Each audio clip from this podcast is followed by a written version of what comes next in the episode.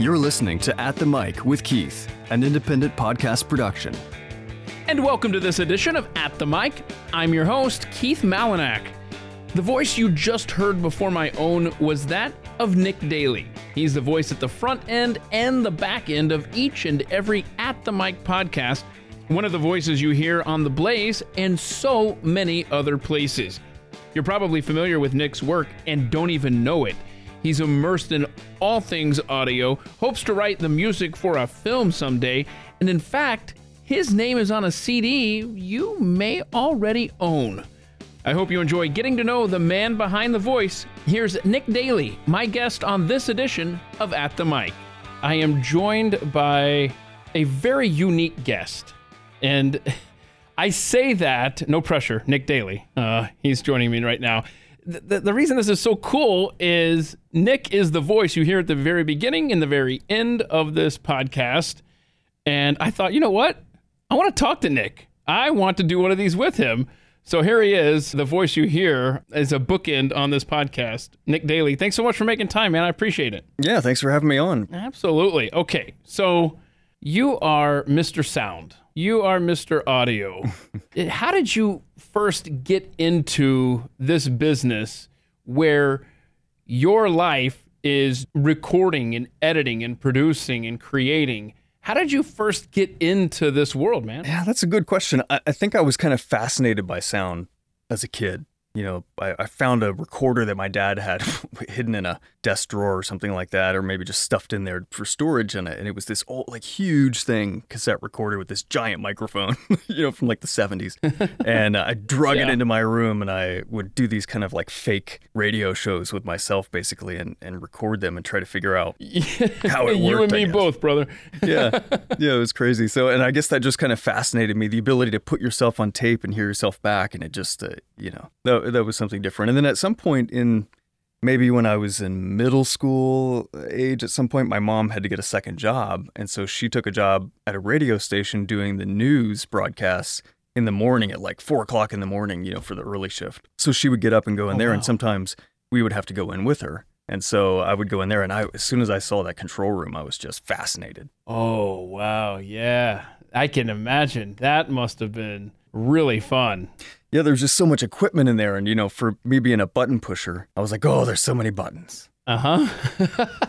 so, did you just end up growing up around radio stations then? Did your mom continue to, to work at the radio station for a while? No, you know, she just did that one kind of local station in this small town that, that we were living in. And, uh, and I just kind of uh, they used to go they'd go to this is probably makes vilifies me but they used to go to um, we used to go to church on the weekends and at some point i started asking my mom hey when you go to church on sunday can you just drop me off at the radio station? And i'll sit in with this with this dj named chuck that you know that kind of trained her and maybe he can show me a few things. And uh, reluctantly she agreed after after enough of my prodding and so and chuck was nice enough to allow, allow me to stop by and he would show me you know how things work and every now and then he'd sit back and let me run the the board. And th- these are like boards that didn't even have faders; they were the knobs. Like you know, you turn yes. these knobs, and and of course, you know, I come to find out this was like a locally owned station that had been around forever, so they obviously didn't have money to upgrade their equipment. And it was like a little uh-huh, five thousand watt started. station. Yeah, big old. They call them pots. Yep. Potentiometers. Uh, that's what they look like, yeah. you know, just the big old knobs. Uh, that's an old school setup that you learned on, uh, no doubt. So that is cool. And you grew up in Kentucky, is that right? Yeah, yeah, both both uh, okay. eastern and western Kentucky. So at some point, I moved to the other mm. side of hmm. the state for high school. Have you had people in your life as you have gone along? Because I get asked this everywhere I go in radio. Where's your accent? Where's your accent? You're from Georgia. Yeah. You know, did people ever ask you like, so why don't you talk All like this? You know? Yeah, and it's funny because yes. I think going into radio actually made me lose the accent because I've heard, you know, my mom has recordings of me from you know, when I was a kid, and I had an accent at yeah. some point. And so I don't, I didn't consciously lose it, but I think just kind of having to do, you know, maybe that whole thing where when you get in front of a microphone, you change the sound, change the sound of your voice, and maybe part of that subconsciously right. was getting rid of my accent. Yeah, I wonder. Uh, that that's fascinating because I've never talked to someone who went through that as well. But as you're telling your story, I'm thinking of my own experience. I have old cassette tapes where I totally I sound like this and I'm talking, Yeah. you know, and, and old home movies and stuff like that. I wonder how we lost that. Some subconscious thing where like we wanted to make it in this business. I guess so. And we realized subconsciously we couldn't keep sounding like that. I don't know. Yeah, maybe. But, and there's um, definitely a kind of a, a negative vibe if you have an accent, especially if you're doing voiceover. Right. Out there, they'll say, please no regional dialects. Oh boy, I that's hmm okay. So I I, I want to talk about all the stuff that you have done over your career because you have worked with some fascinating people. You've done so much. You've gone so many places. Let's stay in your childhood for just a second here. You do have uh, a younger sister and several um, step siblings, I guess, right? The modern family. Um, the modern fit. Yes, exactly. So, are, are you close to them? I mean, uh, how was your childhood? Uh, you got some memories you could share with us? Oh yeah, I mean my sister and I were only about a year apart, so we we were pretty close growing up. I was played the role of the typical, you know, jerk brother that that that you know would pick on her or whatever uh, out of obligation, I guess, but then defend her, you know. on the other hand, so That's- so that was a pretty typical, you know, we but you know we I was the generation that played outside, so we didn't have Oh, you know, I mean, I didn't get a cell phone until I had a full time job. So we, you know, we all had friends outside, and you know, I remember lots of times going to playing in the woods or you know whatever we would do growing up. it's fun to hear you say that because my gosh, there was actually life before Nintendo and PlayStation and so on. Mm-hmm.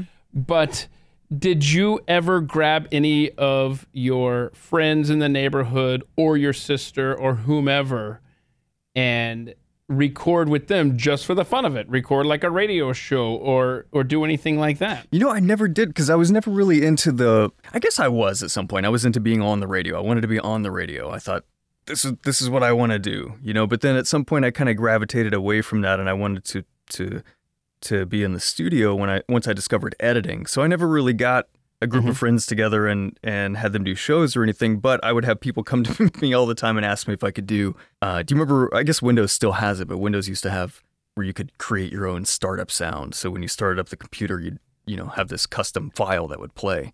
And so I, I had made one for myself, and some of my friends were like, "Ooh, can you make me one?" And they were just these little like combination of clips, movie Uh-huh. clips and stuff with some music underneath it. That took me forever to make because Uh-huh. you know I'm just learning. Right. I, one of the things I ask is, you know, did you go to college? If so, and where? And you mentioned Full Sail University. Our own Chris Cruz at the Blaze mentioned that as a place he attended. Is this some sort of, um, I guess, um, audio geared, uh, broadcasting geared school? Yeah, so they Uh, is that- started. is that what that is? yeah, they started as a specifically focused in recording, and they were they started in in I think they were Dayton, Ohio, is where they first started. The hmm. guy wanted to expand, and he figured maybe I should go to a place where it's kind of nice year round. So he moved to Orlando, and they expanded, and it became wildly successful as a recording school. And so they started expanding into film and multimedia and game design, and you know all kinds of stuff now. But it's typically a kind of a a very specialized. It's a it's a technical school, but it is accredited, so you can gain credits and stuff uh, going there. But it's an accelerated program, so you're going. Uh, you're, it's a 24 hour a day operation. So you basically you'll have classes at three in the morning, labs basically, Oh, or nine o'clock wow. at night, and sometimes you'll have a 16 hour day with little four hour windows of breaks in, in between. But they call that real world education because you know not a lot of times in recording are you working nine to five. No, no, that's right. And I don't know the last time I've had a full night's rest, waking up at three in the morning for the shift that I have, you know. But now, how did you end up in Florida? If you were born and raised in Kentucky, how Yeah. did you end up in Florida? I then? specifically remember this, and I don't know why. You know, you remember stupid things, and you go, "Why did I remember that?" But I, I was sitting in a law and justice class in ninth grade in high school, and I had maybe f- discovered Mix Magazine for the first time. It's an audio magazine about you know recording gear and mixing, and there was an ad for mm-hmm. Full Sail in this magazine, and the picture I think was of maybe their Studio A, which is this beautiful solid state Logic board, and I just remember going, "Oh my god! Like a school has this?" and you know, because at that point, my counselors had been going, "Oh, you should look into going to University of Kentucky. You should look into going to here and there." And and I was looking at these four-year programs where I had to take more, you know, stuff that I didn't need, and I thought, I just I don't want to do that. But meanwhile, my mom worked for a university system. So she was very adamant that I go to a four year school because that was that was what she did. And so Mhm. I kind of fought that because I said I do I want to go to this tech school. And so from about ninth grade, I had made up my mind that's where I was going when I graduated school, and I I tailored my high school career around that. I didn't take classes that Oh. counselors were saying you have to take if you're going to make it into a university because I, I knew where I was going. Good for you. And I was gonna go whether- Nice job. Whether my parents wanted me to go or not, I was going to figure out a way to do it. Uh-huh. I was determined at that point. Uh huh. And so you ended up in Florida. You went to school there. You've lived in California, I think, and now you're back in Florida. What's with going from coast to coast? What's that all about, so man? Florida, I came here for school, and then before I finished, uh, before I had graduated from Full Sail, um, I had been pestering this guy in Orlando uh, at- for trying to get a job at a radio station because I, you know, I still was kind of had this radio passion, but I, uh, so I thought, well, maybe I can make some money in radio while I'm starving, you know, going to school. And uh, Mhm. and the guy just didn't have a job for me, but he was really understanding, and he he had heard that this guy named Eric Chase in Tampa was looking for an assistant at the time, and s- Legendary in the radio Yeah. business. and I had heard of Eric, Uh-huh. you know, uh, because he was just kind of the best there was. And so uh, I, uh, I uh, but he, not, this was unbeknownst to me. So I just received a random phone call uh, one day, and it was from Eric. And he said, "Yeah, this guy gave me your your name and said you'd been really looking for a job and sent me your demo, and I, you know, I think you got some potential here. Do you would you be interested in coming over for an Oh. interview?" And he was in Tampa, so you know, one thing led to another, and I ended up getting the job, and uh, I moved to Tampa, and then I stayed in Tampa for like 16 years. Wow. So- and that's where you eventually would cross paths with Glenn Beck, if I'm not right. mistaken. Yeah. So yeah, and so I met Mhm. Glenn in 2000 when he first started News Talk because he was coming out of Top 40 at the time and Right. was just starting his News Talk career. So he came to Tampa. I was working for the Top 40 station there, and uh, but my boss Eric was handling both the talk radio station and the Top 40 station. So I would help out on the the talk radio side, and I got to know Glenn and and uh, continued working with him to this day. Yeah, and, and But- if people haven't figured out from listening to you here, I mean, you're you're the voice of promos for Glenn uh, when when he sells a book or merchandise or something. Yeah. I mean, you are ubiquitous on the Blaze. Yeah, it's kind of a. I think it was kind of born out of necessity. You know, we we because when I started with Glenn, I mean, he was just he was just a guy in a in a town, you know, and then it became this national national and then you know international stage, and uh, and we were kind Right. of figuring things out as we were going. It was like, oh, wait, do we have a voice guy? You know, uh, no. So Eric would do some stuff, and then when Eric was unavailable, I would do some stuff, and and uh, so I, I probably have this job to thank for getting into voiceover because it was never something I was interested in. Wow, that's interesting because when I think of you, I mean, no offense, but I think of you as Mr. Voiceover because you do such a great job. You're so versatile at it. And it's just funny how life works where you just said, yeah, that was, I just kind of stumbled into it, really. yeah, it's you know it's one of those things. I think it, it, I was it benefited me sitting on the other side of the glass, so to speak. You know, being a producer first and foremost, I kind of knew what a producer was expecting uh, out of their voice person, and so mm-hmm. so I think that helped me quite a bit going from one side to the other, Yeah. or wearing both hats at least. And it's not just voiceover stuff, though. You have a lot of connections to the music business. Tell us some stuff about that.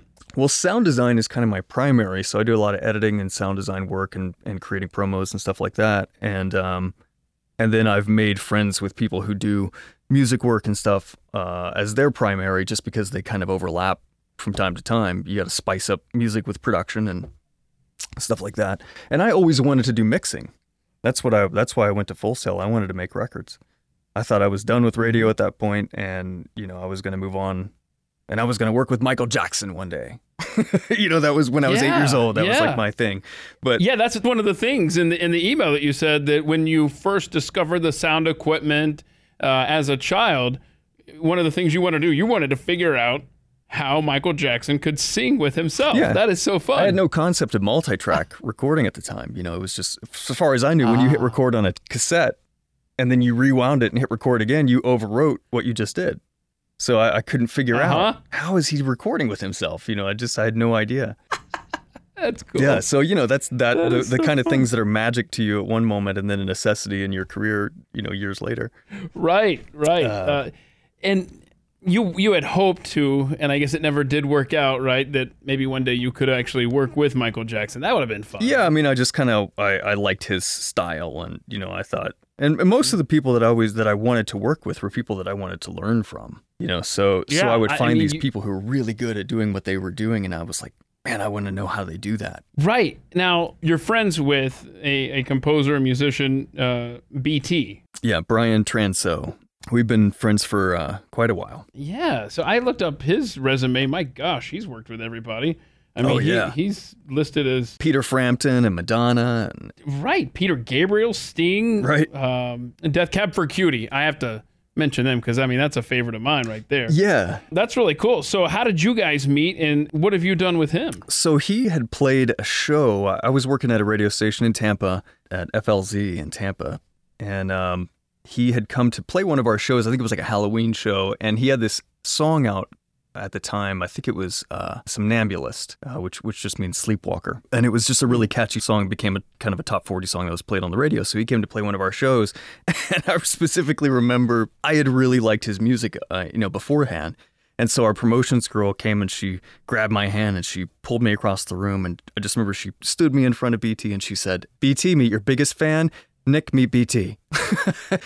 and I was so nervous. Nice. I think the only thing I could say was hi, you know, and and uh, and we just kind of uh, we exchanged correspondence uh, from time to time after that. And um, he had heard an intro that I produced for our station for a show that he had done and he sent me a message and asked if I would do one that he could use in his tour. And, you know, that wasn't specific to the station. And I said, sure. And so I, I made that. Uh, and then he did a show on Sirius. And so I made the intro on Sirius Satellite for him for that show. And then I think he did another tour and I did, did maybe did another intro for that.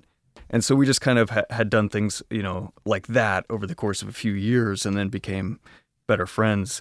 And at some point, he did this album and they were looking for backers and things like that. And uh, so I helped helped back the album, and then went out to Skywalker Sound in California to help record and mix the um, the album. And so that was a super exciting experience for me because I had uh, first of all I was enamored with Skywalker, and secondly, you know, to go work on a project with BT, who is just an amazing musician and technologist and a producer, it was just a dream. I mean, it was a childhood dream. There was no, I mean, That is, yeah. yeah, that's really cool. And I, I when I was looking up this BT, you know, I, I saw that he has uh, patents for stutter editing.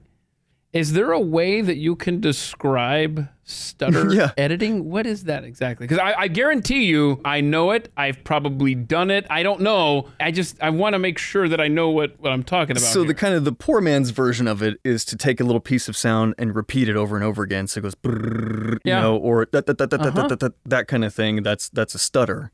Um, and so what BT pioneered was was a way to for software to do that, but to do it on a musical value. So basically, you were never out of time. It wasn't just randomly duplicating something; it was duplicating it in time with the music and uh, and adjusting that the amount of time it was duplicating over a period of time. So it was pretty crazy. Like he could take a piece of sound, break it down into 1,024 pieces, basically, and stutter those pieces, and then slowly it goes down to you know an eighth note that you're familiar with in music and so it kind of creates this zippering sound of like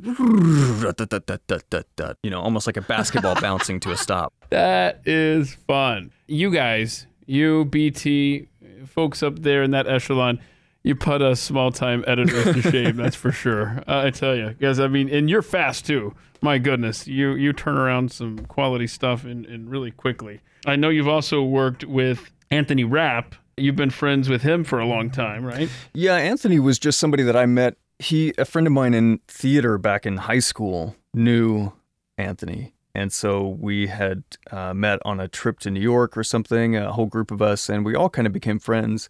And we got a chance to see the original cast of Rent when it was on on Broadway, uh, which was an incredible experience. And I, I guess Anthony and I just kind of had a lot in common, and he had wildly different views on politics and everything than me. And of course, I was a lot younger then, so I had different views than I even have now. But I just found it fascinating to kind of have this friend of mine who had such different views than I had grown up with who was doing something, you know, in a city that I was totally unfamiliar with, and uh, and in a show that had impacted me as it did so many people across the country. I guess I was just kind of enamored and and uh, and impressionable at the time. He was a, he was a good mentor, you know, as far as saying, yeah, uh-huh. you know, don't freak out about this, and here's what you got to focus on, and things like that. Because you know, when you're 16, everything's a huge issue in life, and you know, what am I going to do for with my future, and what am I going to do with my career, and you know, I can't believe someone uh-huh. called me a name, and now my life is over. so yeah, because I mean, you mentioned that yeah, he was. Um, with Rent and now Star Trek Discovery. Is that the show that's on right now? Yeah, that's the uh, current that... series. That was super exciting. I was very uh, proud of him when he got that role because yeah. he's he's typically been you know in theater for most of his career, but he was in that movie um, Adventures in Babysitting back in the day. He was the redheaded oh, kid oh, that comes and blows his mouth up on oh, the window. You know, oh, he's obsessed with the that's yeah. cool. So that was him, and uh, he was in Six Degrees of Separation uh, with Kevin Bacon, I think it was. So he's been uh-huh. in, in shows, you know, and then the movie Rent he was in as well. But but he's been in stuff throughout his career in, in television. But he's primarily a stage actor. So I thought it was cool that he got you know uh, a recurring TV series. So let's talk about your connection to the Backstreet Boys. Tell us about that. that was back in my high school days. Uh, so so uh, Brian from the Backstreet Boys went to school in Lexington, Kentucky, which is where I went to high school. And the chorus teacher that taught him, I guess Brian was in chorus, was also the chorus teacher that taught at my high school. And so the opportunity came that Brian had written this song called The Perfect Fan. And it was a song written about his mother. And he mm-hmm. wanted his kind of alma mater basically to be the chorus on the song. And so they brought this huge recording truck into town and we went over to a performing arts center and they they set us up on the stage and this this massive recording truck came and recorded the choir for the song. Of course, I spent about 90% of the time in the truck checking out the equipment. But, uh. but it, was, it was a really cool experience. And then, of course, you know, opening up a CD back then when you had liner notes and seeing your name written inside when you're you know 17 huh. years old or something was was that was really cool. That is cool. So if someone has a copy of the backstreet boys millennium album yeah. they will see in the liner notes nick daly right. that is really fun. How cool. All right. So obviously you can sing right? Well i mean that's debatable. I could carry a tune maybe. Okay. All right. All right. I was just going to ask have you done any other things or was it just you know that that connection there is your is where your claim to fame is, I guess, in the realm of singing. Oh yeah, yeah, that's it. Yeah, I would never okay. attempt okay. anything else. so when you fill out the answer to the question, tell me about some of your hobbies, and you say you dabble in music, do you also, in addition to the sound element and the editing and stuff, are you saying that you are a musician, or help me understand? Um, you have some talent there playing instruments, or is it just strictly just the editing and overlay stuff? No, it's music creation. That's always been something I've been interested in before, but I'm I'm not necessarily a uh, a musician in the sense that I'll sit down and play a guitar or or something like that. Okay. So I I was in band in you know middle school and high school, so I have a foundation, I guess, at least in in music. Mm-hmm. But I kind of I'm like a computer musician, where I'll go in and I you know I kind of write everything on on the MIDI keyboard, and then I'll assign instruments to those notes, nice. which is, you know, just okay. something you couldn't do 30 years ago or, or whatever. So it's maybe that's why I'm getting into it so late. Um, let's see here. Your dog's name is Chance. Yeah. You got to explain to me a boxer slash Staffordshire Terrier mix. Uh-huh. So a Staffordshire Terrier is, is a dog? he's a it's basically what people think of when they think pit bull. There's so many different types of breeds, I guess, that make a pit bull. I think pit bull is not necessarily a breed. I don't know. I I have never oh, really? owned a pit bull before. I've always grown up with, you know, labs and golden retrievers and things like that. But I'm a big fan of rescuing animals. So when I went out to, mm-hmm. to LA, uh, I had two dogs when I moved out there, and unfortunately, they both passed away while I was there. So oh. I started looking for a new dog, and and this um, I had saved a, a pit that was going to be put down from a shelter. This rescue group called me and said, "Could you please go look at this dog? They're going to put him down tomorrow." And so I I went and got him and I took him home, but he was like 80 pounds. He was you know he was big and uh, and it's the sweetest sweetest dog ever, but he looked scary. So like when I was walking him around the neighborhood, people would cross the street you know, and change sides of the road and things like that. So I thought, well, and I had this thing in that where I was living, you know, in LA, they had this restriction on pit bulls being there. So I, I said, I can't, unfortunately, can't keep this dog. And so we found him a home actually with a, a, a naval officer, a husband and wife. They're both in the Navy. And so I was like, great, they can run him, you know, wear out his energy. And the, the same rescue company said, hey, I've got this uh, other dog you might want to check out. And it was Chance.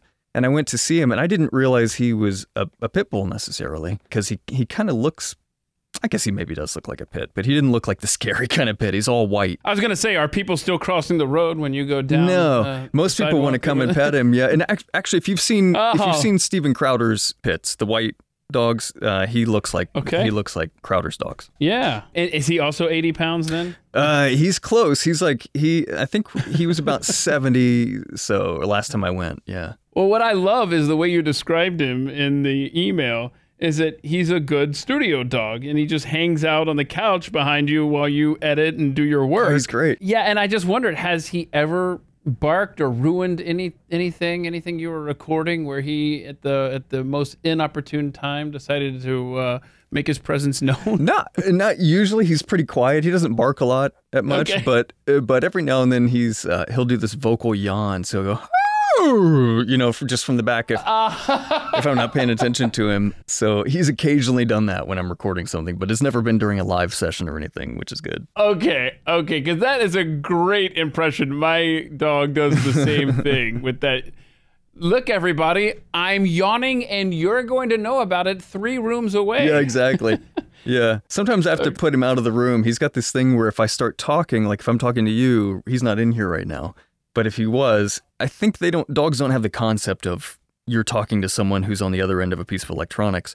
They just think you're talking to them. Right. So he starts rolling around and, and, you know, doing that, that thing and like getting all excited thinking I'm talking to him. So sometimes I have to put him out for sessions. I never thought of that. Yes, you're right. They don't understand. That's funny. That- Of course, now if you were to put me on speak or someone he was familiar with on speakerphone, then that really blows their mind. Yeah. Yeah. Yeah. Okay. Uh, so how does that work? Where I mean, you you work in your home, in your home studio, correct? You don't have to travel anywhere. It's all right there with you. Yes. Yeah, I used to work in the studio at when I was in radio, and then when Mm-hmm. uh, when I I left radio and went full time with Glenn, Chris Balfe was running the company at the time, and he said, you know, we don't really have a studio where we are at the moment. So if if you know if you're uh, okay staying at your home studio, great, and then we'll figure something out. And I just kind of I started, you know, once you when you do a home studio, there's so much to do. Like you have to buy so much equipment and plugins and monitors and chairs. I mean, just everything that you, you speakers that you have to uh, accumulate over time in a studio. And so after a couple of years, I had kind of built this setup and shortcut system, and you know, I knew where everything was, and it was it was the gear I picked, and you know.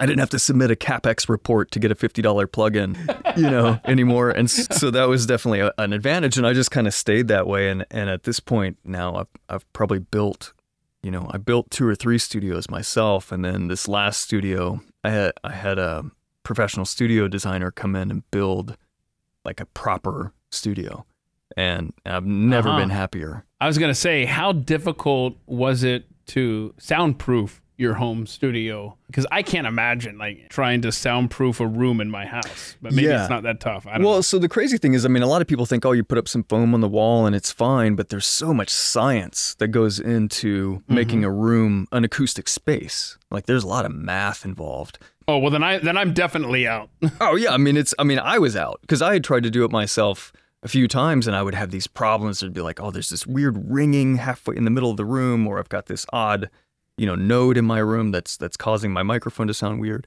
And so eventually I called a couple of different companies. One company came out, they said they could do it, and they totally screwed up my room. I mean, they put holes in the ceiling, there was moisture coming in and water dripping down, and it was just really Oh, bad. no. And so they kind of repaired what they did, but it wasn't good. And I said, you know what? I'm just, I'm not going to try this myself anymore. I've, I've wasted so much money and time and effort. And, and, you know, and so when I called this mm-hmm. designer and he came down and I said, is there anything you can do with the existing room as it is? And he said, no.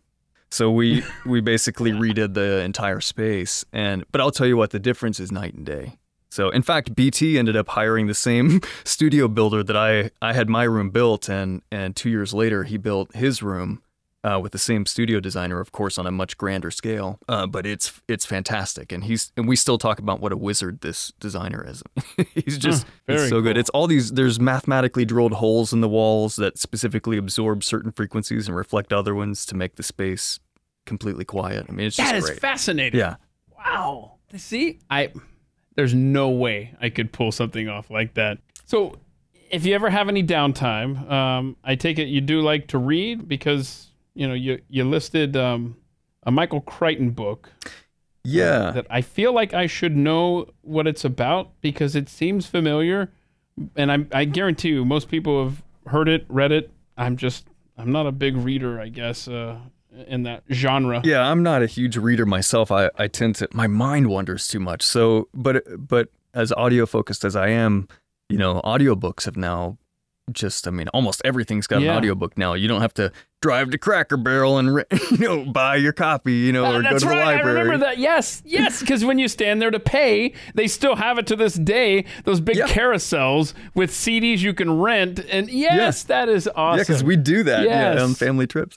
But yeah, so now you can just, you know, you have Audible and, and whatever. So uh, I started listening to uh, some of these stories and I discovered this Michael Crichton book called Prey. Yeah, tell me about this book, Prey. It may have been one of his earlier novels, uh, but I, I'm not sure when. yeah, I just it. I looked it up, 2002. Okay, yeah. So it's so it's it was yeah. shortly after Jurassic Park, I guess, and it's about uh, these um, AI nanobots, basically that are developed in a lab to for a specific function, and they are uh, they escape from the lab and they get out Uh-oh. into the real world, and it turns out that their directive is not hospitable to human life. Let's put it that way.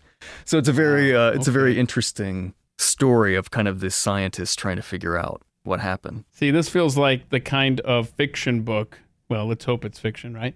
This kind, the kind of fiction book that I might be into. So, Prey by Michael Crichton. Oh yeah, and the narrator of it, if you get the audiobook, is fantastic. So it's it's it's very good. Okay, P R E Y, Prey. Okay. The last book you read was Own the Day by Aubrey Marcus. Uh, what's that about? It's one of those you know self help books of you know stop making excuses Okay. and get up and live your life. You know, All it's right. like uh, he talks So- about so- the power of morning routines and you know getting up and kind of having a, a ritual of things to do. And is that difficult to have a morning ritual when your living and your workspace are under the same roof? I think so.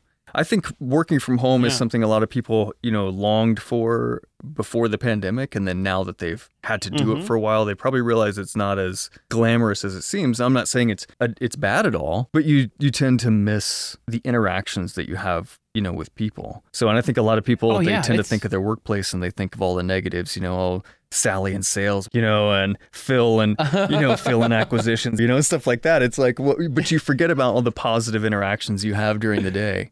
The thing that's frustrating for me is that you find out which people you can't count on with emails. Oh yeah. It's like you can go stand at their desk and hover over them to get an answer, and that's the way you have to do it. Well, you haven't seen these people for months and months and months.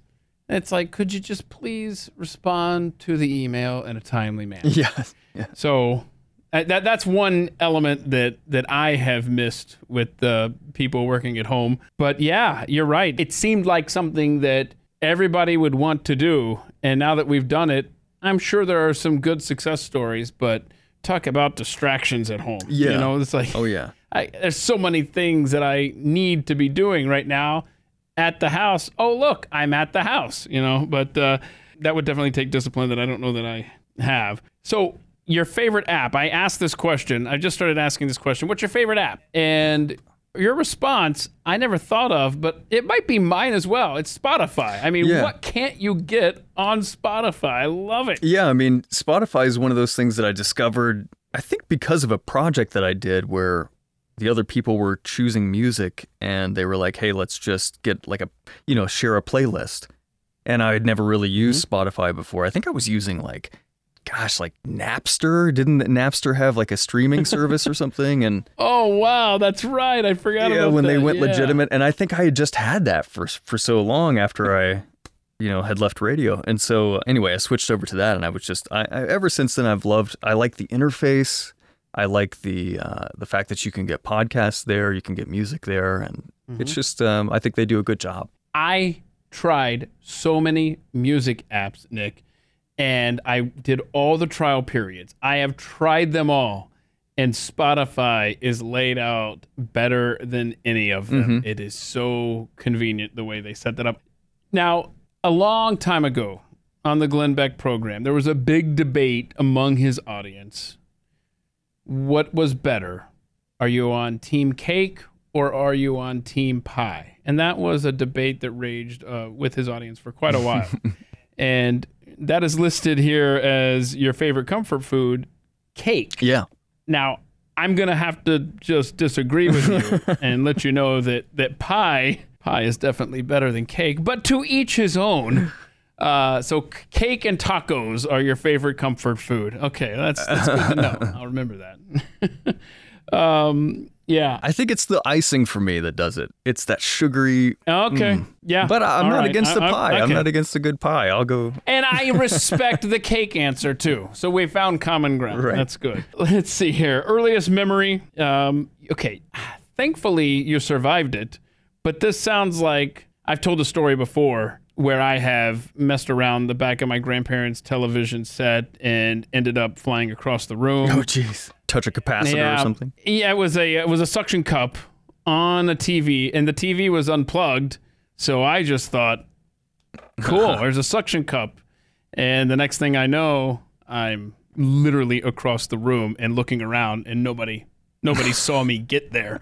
But uh, you had a similar experience, which actually my son, when he was two, did this as well. And it was stick something metal into an AC outlet. Yeah.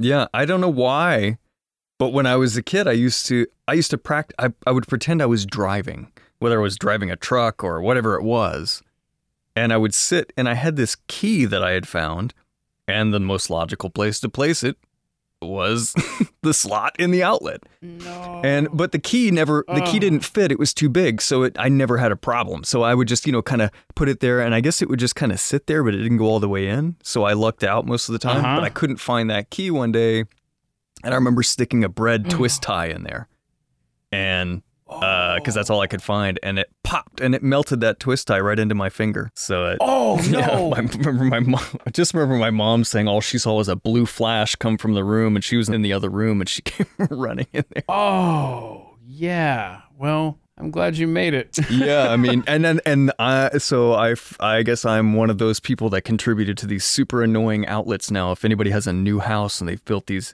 outlets, where you have to wiggle the plug around before it goes in. I'm one of those kids that Oh, contributed to that decision. Apparently, you. I know I hate myself for it too. Every time I plug in the vacuum.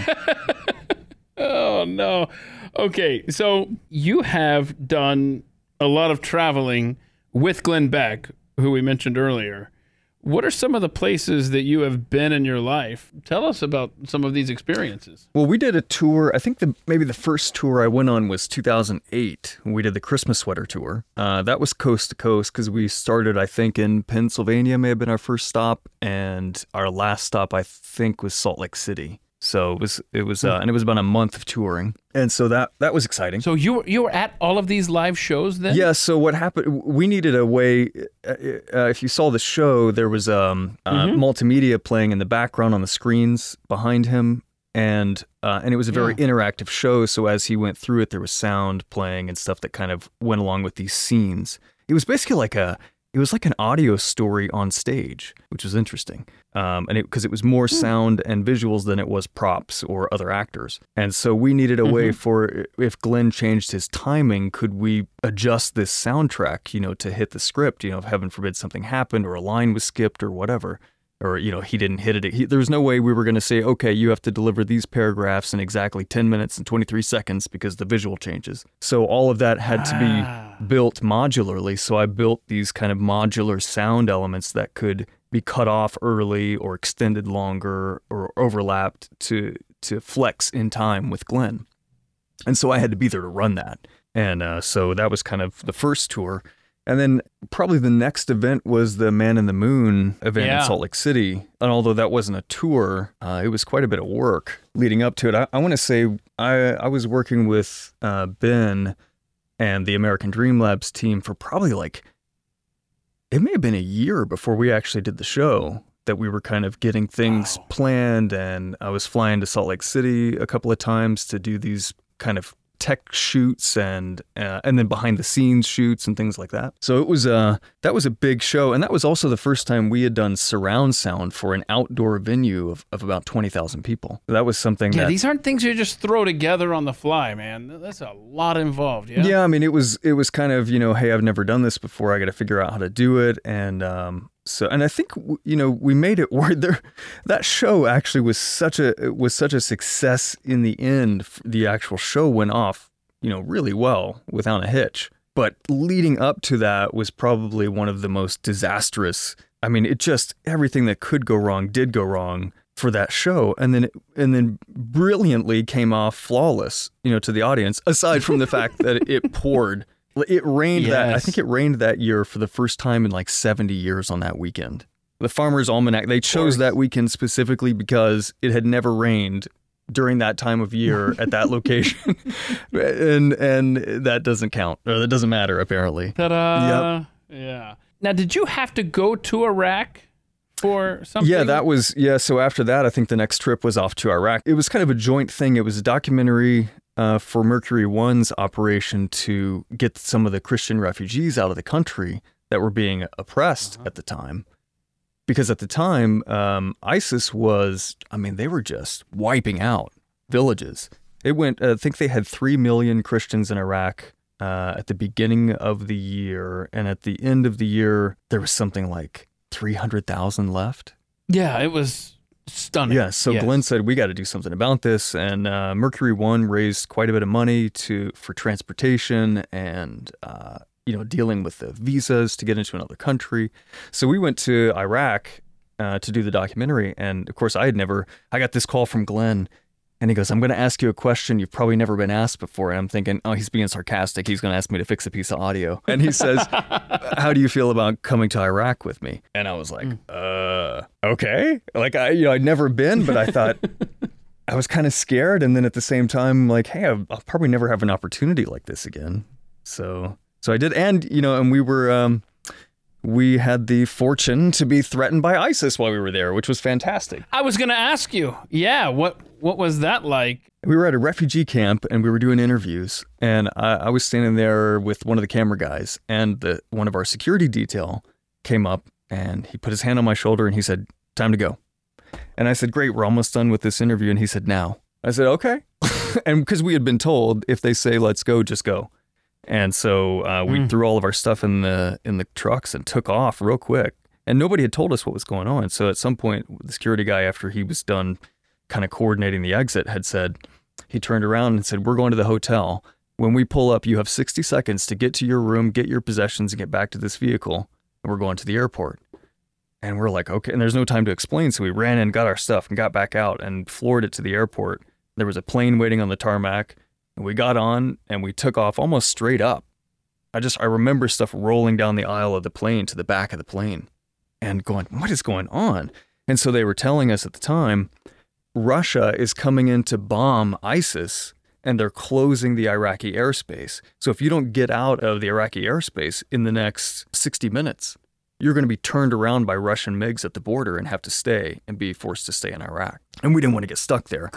So we booked it. I remember turning around and looking at the airspeed monitor in the back and we were we were going almost 700 miles an hour to get out of that airspace. And so I remember thinking, this is like the craziest thing I've ever experienced. It was exhilarating and terrifying. And so, uh, and so we found out later that the place that we were at, the camp, that ISIS had found out that we were there helping these Christian refugees, and they had threatened to put a car bomb at our location. That there was chatter that there was a car bomb. Oh, wow. So We're on the plane on uh, after we exit Iraq airspace. You know, Glenn turns around and he says, "Well, because we had planned, we were supposed to stay, you know, in Iraq and finish these interviews and stuff, and we just we couldn't. So we had about, I think it was like 24 hours or so before we had our next, you know, place that we needed to be. And Glenn said, "Well, you guys want to go to Sweden?" and so that's where we went, and we we literally spent the day just kind of hanging out in Sweden, waiting. You know, we went shopping and and whatever, and, and just kind of walked around. That's what I was going to ask you. Where did you where did you hightail it to? Yeah, we actually we went and looked at a bunch of old uh, churches and and stuff. Glenn was really interested in the architecture and stuff of that. Okay. Now, one of the things you want to do in your lifetime is you want to work on a feature film someday. And that's uh, obviously the sound elements uh, related to that, correct? Yeah, you know, film was one of those things growing up, and still to this day is kind of where where the most bombastic sound ends up. You know, the kind of the Yeah. really good quality kind of craftsmanship of sound, and film was one of those places where, I mean, I would, I just, I loved the subtlety that was put into movies, and so, and I think, kind of aside from music, film was the next logical step of you know, music had a lot of detail and, and quality and craftsmanship in it. And then, you know, film was kind of the next step. And meanwhile, you know, I've been working in broadcast, which kind of, which, which was always kind of the redheaded stepchild of the media industry because, and, and, and it's just the nature of the beast because broadcast runs on a news cycle and a network clock and you don't have, you don't have three months to put something together. So film was kind of one of those things where I was like, man, I could actually spend a lot of time on something and really, and really, uh, you know, make something impactful here. And and in a lot of ways, that's what I've done with Glenn for so many years. And we've done things like stories, uh, and uh, we did the serials series, and uh, and things like that. yes. Where Yes, you and I work closely on those. yeah. So the the ability to kind of tell stories through sound is something I've always been fascinated with, and that's something that Glenn has always really appreciated. Was kind of a um, an, an audio story environment where you could close your eyes and and imagine what was happening through sound. Okay, so you mentioned all the things that you've done with Glenn, and I'm glad you brought that up because I want to ask you because you've done the most serious type stuff for Glenn and the most humorous type stuff for Glenn. So if you had the opportunity, if someone said you could work on one film, what would it be? Would it be a comedy? Would it be something more dramatic, something serious, more historical? What what genre of film would you like to work on? That's a good question. I think they all kind of have their redeeming qualities depending on what you want to go for. But for me, probably the most interesting um, has always been sci-fi, just because there's Hmm. there's elements there that maybe don't exist in reality, and then there's also elements that are rooted in reality, and then you kind of have the ability Yeah. to play on people's fear of situations and stuff yeah, like that. you could probably be more creative, I would imagine. Yeah. in that realm. Yeah, and animation is one of those Mm-hmm. places too where you get nothing for free. When you do an animated film, you know, there's nothing was recorded on set. There's no environment, there's no birds, there's no Oh, anything. So that's one of those places where you really can can craft something I mean sound by sound. Yeah. And that's one thing that I really appreciated in working on those serials with you. Like my job was just to simply, gosh, if I can remember it correctly, It's been a while. it was just to let's see, I would have, I guess I would have Glenn read scripts or something, and then I would, I would send them to you. Um, I, I don't know, but one of the things that uh, literally I, I, I have forgotten my role in that.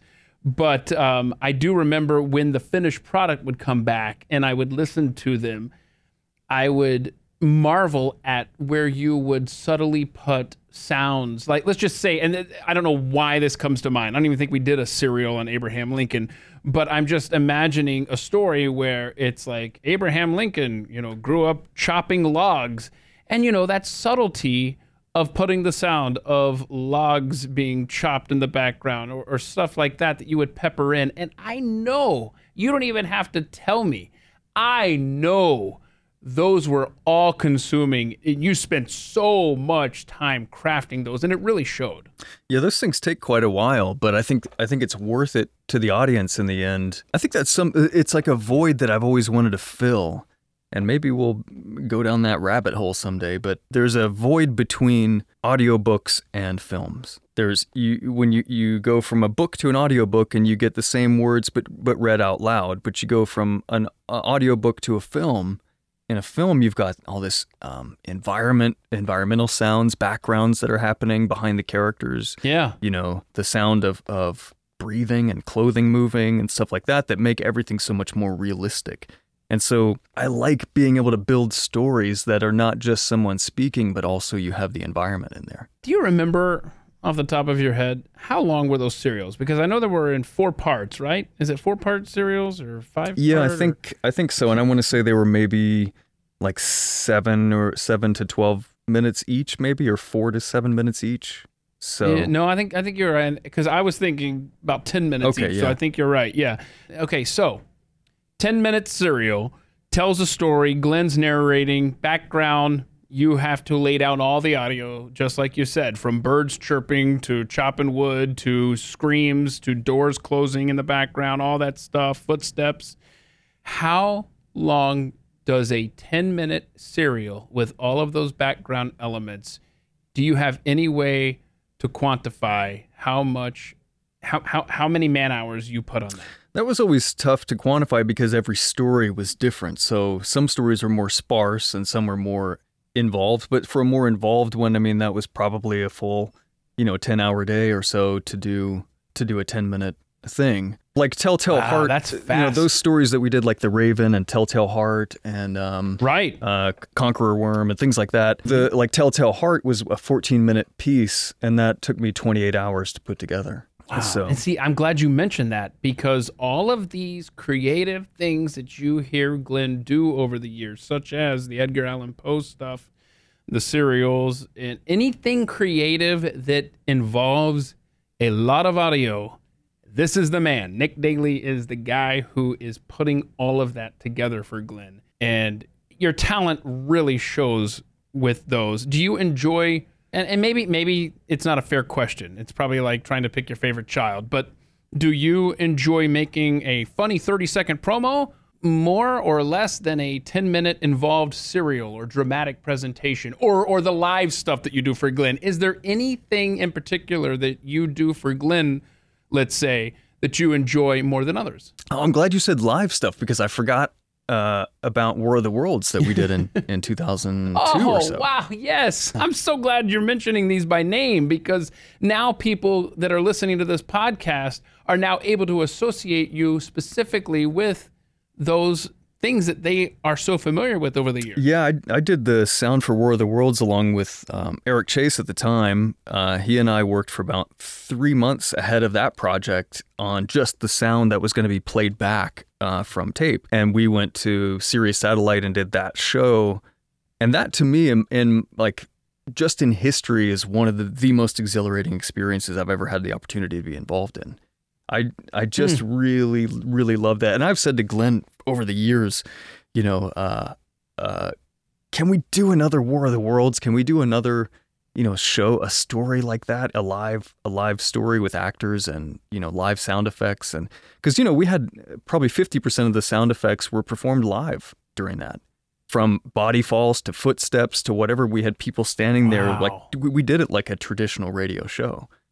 Just like it originally aired. Wow. You know, the only difference was the, the the playback that we had on tape of some of the sound effects that you know we just couldn't do in the in the the studio, like the sound of the the spacecraft and you know the air raid sirens and things like that. So fair to say that your live stuff is what Yeah, you I would enjoy the most. Yeah, I would say the live stuff as far as just being involved in something is I'd love to do that, and then otherwise like my studio favorite, you know, um, is to, to create the dramatic stuff. There's just something about being able to steer somebody's emotions with sound that that is just uh, I don't know. It's it's alluring for me. hmm And one last question here. I want to go back to the films for a moment. You talk about hopefully someday you'll be involved with a, a film, some some sort of movie or something like that. Are there any movies or documentaries or anything that come to mind when you think of this is a great a movie for sound. I've got I've got my answer in my head, and I think it's probably a lot of people's. But I just wanted to see: is there anything that pops into your head that you go, "That's what I want to create"? Something like that. Uh, oof, that's a tough one. Well, I mean, the of course the cliche one is Star Wars because that was the original, you know, sound. Uh, Okay. the, the genius mind from Ben Burtt. Yeah. Um, probably, I you know, pro- the one of the films that I hold up as just having the best sound is WALL-E, that uh, Oh. Pixar movie. Was it Pixar? I should go back Yeah. and pay attention then. Yeah. Yeah. So WALL-E was just, uh, it's one of those animated films where you get nothing for free and everything was created specifically for that Right. world. And it's just, if you listen to it from just a sound perspective, like you just put on your headphones and close your eyes, everything is super Mm-hmm. smooth in that movie. All the sounds, there's not a sharp, edgy sound in there. It's all very round and smooth and pleasant. And uh, I like that. I don't know. There's just there's something about the way Ben Huh. Burtt crafts sound. And you know, to his testament, when you were talking about things like uh, movies that people may not hold up as as the, a great sound movie, uh, Ben Burtt did the movie Lincoln with Daniel Day Lewis, and that's Uh-huh. not an action movie at all. In fact, it's probably one of the like least actiony movies I've ever seen. I, I had to struggle to stay awake during it because for one, I'm not a huge history person. So it's a lot to get me to watch something Okay. history and then and then to, but but I wanted to watch it because it was you know it was heralded. And so, uh, but one of the things I found out about him, Ben Burtt's sound design for that movie, is that he took into consideration not only what the sound was that was going to be in the scene, but what was happening one block away, two blocks away, and three blocks away from the White House during that time, and would layer that sound in. So if that at that time of the year, during that time that was supposed to be happening in the movie, a train station was active three blocks away, you would hear a train in the background far away. Wow. And to me, that's that is attention Yeah. to detail. that's attention to detail and that subtlety that is often overlooked in cinema. But you, you, the audience definitely uh, connects with the realism when it is there. I need to go back and listen listen to these movies. That's what I need to do. My answer when I think of because I appreciate good sound in the theater and, and hearing something over here and hearing something back here off to my right and all that stuff. I, I really do. But the one movie I I sat there in awe as much at the sound as the visuals was Dunkirk. You know what? I never saw that. So that's that's one that I would highly recommend because the soundtrack never stops. It's just constant. Something is always moving the story along audibly. So anyhow, great, yeah. uh, if you ever get a chance to check out Dunkirk, let me you know shoot me a note and let me know your thoughts as far as the audio goes for that. Is there any place right now besides on the Blaze, for example, and with Glenn Beck, where people can, eh, well, and at the front and back end of this podcast, where can people hear your stuff in action right now if they wanted to just go, oh, I know the guy who made that? Oh gosh, there's probably. Yeah, it's, it's probably places you have no idea. You record something for someone and you have no idea when or where they're going to use it. yeah. right? I mean, sometimes it's just a corporate video that you know is going to run for some sales team internally and it'll never get seen. And sometimes it's you know it's on TV and uh, and it maybe only run for a week. You know, even I don't get to see it. But uh, yeah, it's just kind of all over. There's a lot of podcasts that. Uh, like podcast intros and stuff. I have a lot of friends who have started podcasts, and and they've called and said, "Hey, can you?" Uh... so Yeah, oh, like me? Like, No, this is this is specifically Yeah. me. I mean, you. I want it clear to everybody that you just cut those lines for for this podcast and some other things that I have done just because you're a nice guy, and I really appreciate that about you. So thank you. Uh, one of these days, if it ever makes it big, Nick, you will know. yeah, all right, I'll, I'll take, take, care of you. How about that? no, um, you're a smart man because you're not on social media. Is there any place people can go? Is there, I mean, does your stuff live anywhere where people could just go and listen to it on demand, or I'm just, just I'm notoriously bad about self marketing, so I'm just um, people have told me in this you know recently in the last couple of years, so like you know what, you're just gonna have to suck it up and get out there and uh, and get on social.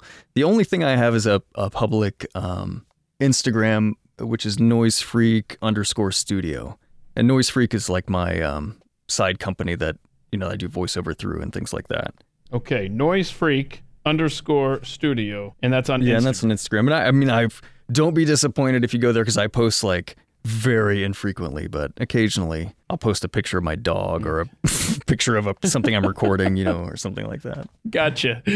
Well, uh, I'll give you a heads up when this thing is going to air, uh, when it's going to post, and so that you can uh, hopefully Post something new. some new stuff up there. yeah, so, so people can go and check out some new stuff. Uh, anything I've missed? Anything you want to address or, or clear up uh, that we've uh, not covered No. adequately here today? No, I've taken up way too much time blabbing about myself. Oh, stop. This has been awesome. I really appreciate it. Nick Daly, the voice you hear all over the Blaze, the Glenn Beck program, uh, on this podcast at the mic. I really appreciate your time today. Thanks so much. man. Yeah, thanks for having me. And now here's Nick himself to take us out. This has been At the Mic with Keith, an independent podcast production. Look for At the Mic Show on Twitter to connect.